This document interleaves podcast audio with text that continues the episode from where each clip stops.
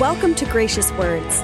Gracious Words is taken from the weekly women's Bible study taught by Cheryl Brodersen at Calvary Chapel, Costa Mesa, California. We behold your glory, God, in the face of Christ. It shows us who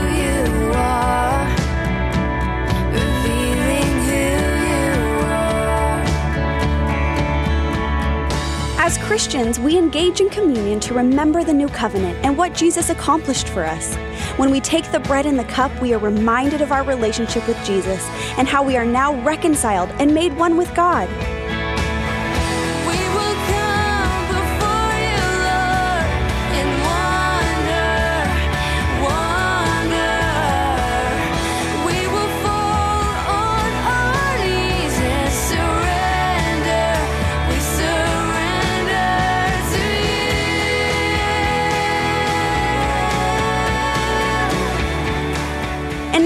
Part two of Cheryl's message titled The New Covenant. This is the covenant that Jesus is establishing at this Last Supper, this Passover. And he institutes it with his body and his blood. They are to ingest it, they are to take it in, and they ingest it by faith. This is my body, Jesus says in verse 19, which is given for you. This is the cup of the new covenant, my blood, which is shed for you, verse 20. Instituted like the first Passover. It is to be done again and again and again in remembrance of what Jesus has done, lest we ever think it's about what we've done. Lest we ever think that we also need the law or an addition. You see, the Passover was celebrated only once a year to bring the people back in remembrance of their deliverance from Egypt. But this, this new covenant, which we call communion, why do we call it communion? Because it's about relationship. It's about bringing us into oneness with God through Jesus Christ. It's about reconciliation. It's about fellowship. When I commune with someone, I'm going on a deeper level. There are times I talk to Brian. In fact, I, he says I, I talk to him all the time. But then there are times that we commune. And when we commune, it's when Brian and I go to a deeper level, when we have the same thoughts, when we have the same feelings. The other day we were driving together, Brian was driving, and I looked over and there was a lady and she had this, she had white hair and it was in this bun that just stuck on top and her, her lower mouth, it just, it went out, her lower lip was in this kind of determined pout. And she had her hands on the wheel, 10 and 12, and she was, or 10 and whatever, and uh, 10 and 2. And she was like, her, her head was thrust forward. And I looked over and I thought, she looks like a cartoon character that I've seen in, you know, on a Saturday morning in my youth. And Brian looks over and he goes, She looks like a cartoon character. And you know, at that moment, I knew we were communing. we were having the same thought at the same time and seeing the same thing and interpreting it the same way. There was a oneness. And I was like, I thought the same thing. And then we had another one like two minutes later. We're like, oh, it was like, I don't know why, but we got really excited. Like, we're so married. It- this is so exciting. But there's that communing that goes deeper. You know what it is. You, you know what it's like to go out with your friends and ha- have a talk. But then you know what it is to go out and commune. When heart means meets heart, there's something deeper. So we call it communion because heart means heart. And the blood of Jesus pours over our heart and begins to forgive us and cleanse us from all unrighteousness. And we take in his body and his brokenness for us that we might live by every word that proceeds out of the mouth of God.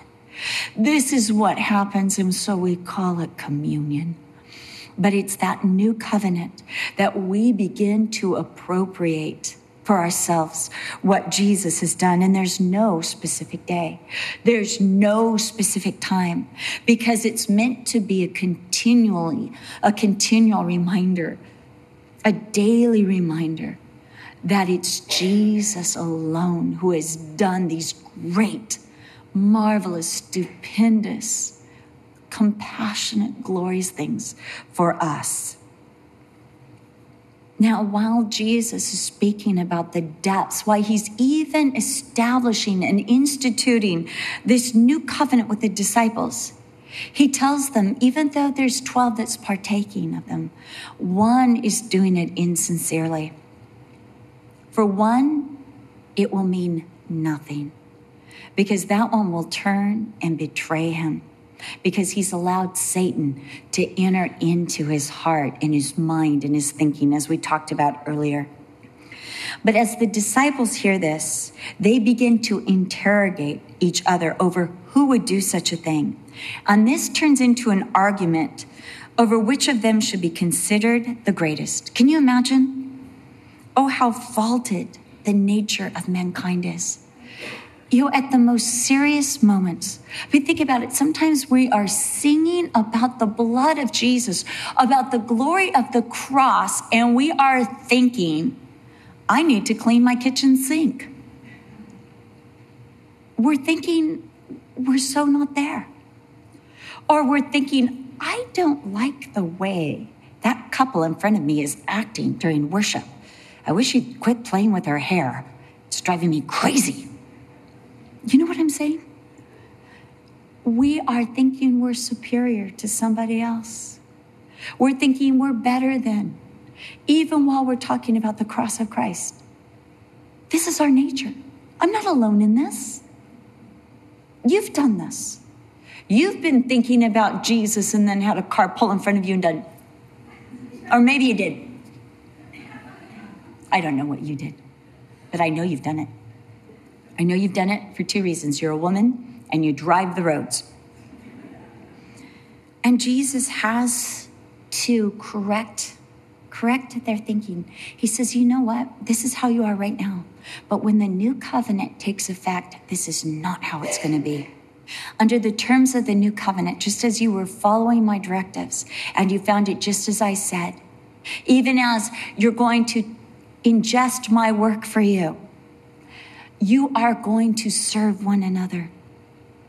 I'm among you as one that serves. You're not going to be like the Gentiles. You're going to be distinct. Right now, there's no distinction between the disciples and the Gentiles. Lording over each other, the competition, there's no difference. They're acting like those Gentiles that lord over each other. But once this covenant is instituted, once the Lord begins to work in them, the new nature will take effect. And the greatest will be like the younger, and those who govern like those who serve. When you get to the book of Acts, you don't see the disciples competing with each other, comparing themselves to each other. You see them working together not to build their own kingdom, but to build the kingdom of God.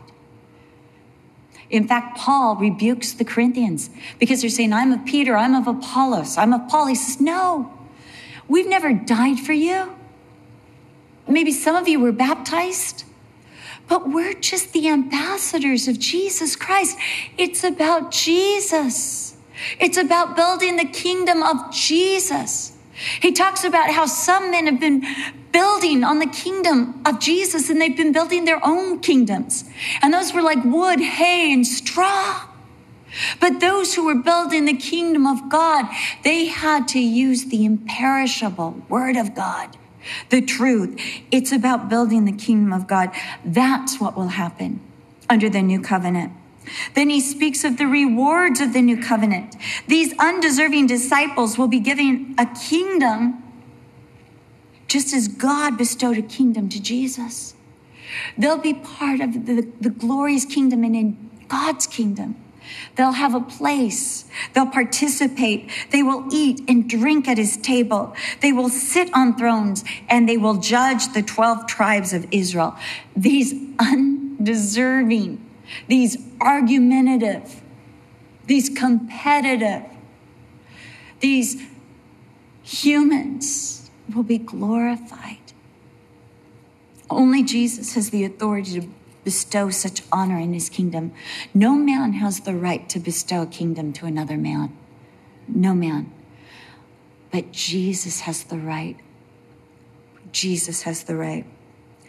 Jesus then intercedes for his disciples in verses 31 through 53. He explains to Peter the spiritual and personal failure that Peter will experience. Satan has asked for Peter by name how enormously frightening is this prospect. Can you imagine? I mean, I read the book of Job and I'm like, Lord, never, please never brag about me in front of the devil. Never say, hey, have you seen Cheryl, my servant? Is she doing great? Please don't do that. But I think about Satan had seen Peter and he said, I see his weaknesses. I can take this guy down so easily.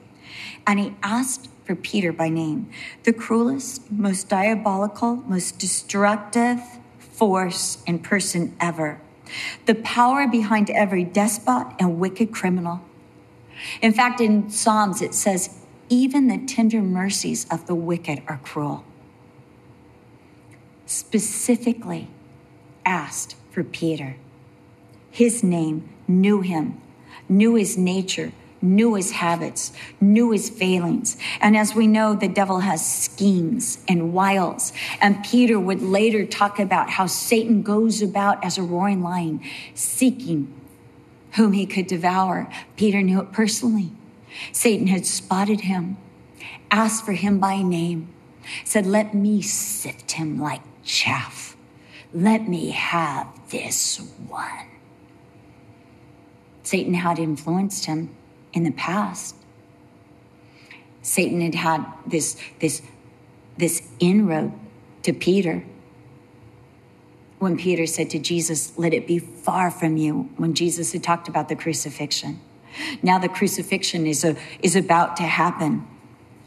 And only one thing stands between Peter and utter destruction, and that's the intercession of Jesus Christ. Jesus here prays for Peter. And Jesus knows exactly what Peter needs. We're told in Romans chapter 8 that the Spirit knows exactly what we need. Exactly. And so he makes intercession with groaning before God's throne, knowing exactly what we need. The Holy Spirit can look at the situation. He knows the end from the beginning. He knows exactly what we need. And he looks at Peter and he knows exactly what Peter needs, exactly what we need. What do we need to prevail? What do we need to make it through, to persevere through the hardest time of life? We need faith. And this is what Peter didn't need faith in Peter.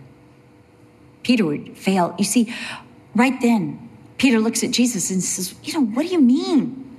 I'm ready to, to follow you to death.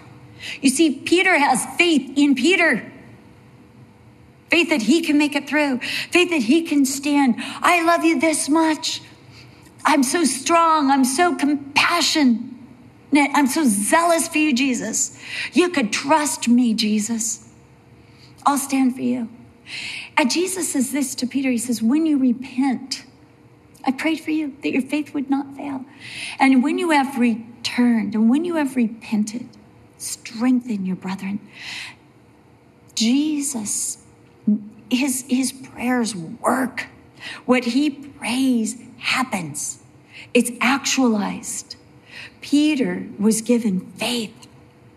Even through the most tremendous, trying time of his life, even when he failed himself, it was faith in Jesus that brought him through. And he did indeed return to Jesus. In John chapter 21, we're we're told that Jesus sat down with Peter and he restored Peter personally. And what do we see in the book of Acts? We see Peter strengthening the brethren over and over again. And when you read First Peter and when you read Second Peter, you know what you are? You are strengthened. You are strengthened to go through trials and fires and hardship. And he even says, during the hardest place when you are suffering for Christ, the spirit of grace and glory will rest upon you. You will feel his presence. Peter knew it firsthand. Jesus said, You know, there's hope in your future. There's hope. You're going to deny that you even knew me three times. This is no surprise from Jesus. You know how we're always like, Lord, I'm sorry I failed you. I know you thought I wasn't going to. We always think that, you know, you're so disappointed in me right now, Lord. I know you must be so disappointed. You know, I used to have a look that I got really convicted over that I used to give my kids. It was just like the, so disappointed in you. You know, Jesus never gives us that look. Like, oh, because he knows the frailty of our humanity. He knows how much we need what he's done for us. His expectation is what he's done for us. And it's only as we ingest it, only as we take it in. Jesus has prayed that Peter's faith would not fail. Faith in Jesus, to believe in Jesus' word and work. To put Peter's faith not in the injustice of men, not in the power of Satan. You know, sometimes that's where our faith is. We believe that men and their lies and their slander and their evil is going to prevail. And we have more faith in the evil of men than in the victory of Jesus. Not in the power of Satan. Sometimes we have more faith in the power of Satan. Well, he's going to take me down. Than in the power of Jesus Christ to bring us through. Not in his own strength. Sometimes we have more faith in our strength than we do in Jesus' strength. Lord, I don't expect you to do this for me because you're kind of busy, you know, keeping Pluto, deciding whether it's a planet or not. I'll take care of this one. Our faith is in the word and work of Jesus. Peter had faith in Peter. Lord, I'm ready to go with you both to prison and to death. But Jesus prepares Peter for his own failure. Jesus would not be surprised, not even dismayed at Peter's failure. Jesus knew it was coming, and he was preparing Peter for his own failure. That only faith in Jesus, not faith in Peter, would get him through this. We have too much faith in our own humanity. We have too much faith in ourselves. And that's going to lead us to a fall. But faith in Jesus allows us to say, oh, there goes Cheryl again. I'm so glad it's all about Jesus. So glad it's based on Jesus. Jesus then prepared the disciples. He reminds them of the divine provision they received under his commission. 35. Remember, when you were obeying me and doing what I said, you lacked nothing. Now he recommends that they be fully prepared for the harsh time that is coming money bag, sack, sword, garment, because right now is coming a time where they would be absent from Jesus. Three days where they would hide, where they would need to be on guard. Three days where they would lack, where they would feel the incredible deficit, the deficit of their own failure, the deficit of their gaping need for salvation, the deficit of the presence of Jesus. They would feel it for three days, the agony of life without Jesus. The disciples at this point do not understand the implication or the hour that is about to come to try them. And they will fall back into what they knew before they ever met Jesus. So they volunteer their swords because they don't understand. At the moment when they should be understanding, when they should be grasping the depths of what Jesus is about to do, they are clueless. Jesus now prepares himself for the hour that is coming, and he leads the disciples to Gethsemane, the place that he often went to while he was in Jerusalem, and he goes there to pray in a grove of olive trees. And some of the olive trees that are in Gethsemane right now, or at the base of the Mount of Olives, are over 2,000 years old. these gardens had an olive press in them. And there the disciples would be reminded of the pressing down and the pressure that would be put upon the olives to bring forth the oil that would sustain, that would anoint. He instructs the disciples to pray that they won't enter into temptation. That word enter is eskomai, eskomai. And it means to go into, to go deep into, to go through a door, to go through a threshold. You see, there are temptations, and the door of temptation is open. And he says, I'm, I want you to pray that you don't go through that door. Don't go through the door of temptation. Don't go in it. They'd be tempted to give up.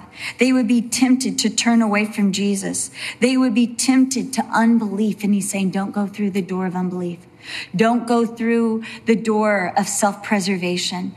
Don't go through the door of resignation. Don't go through those doors. And he removes himself at stone's throw, 10 to 20 feet away, and he begins to pray.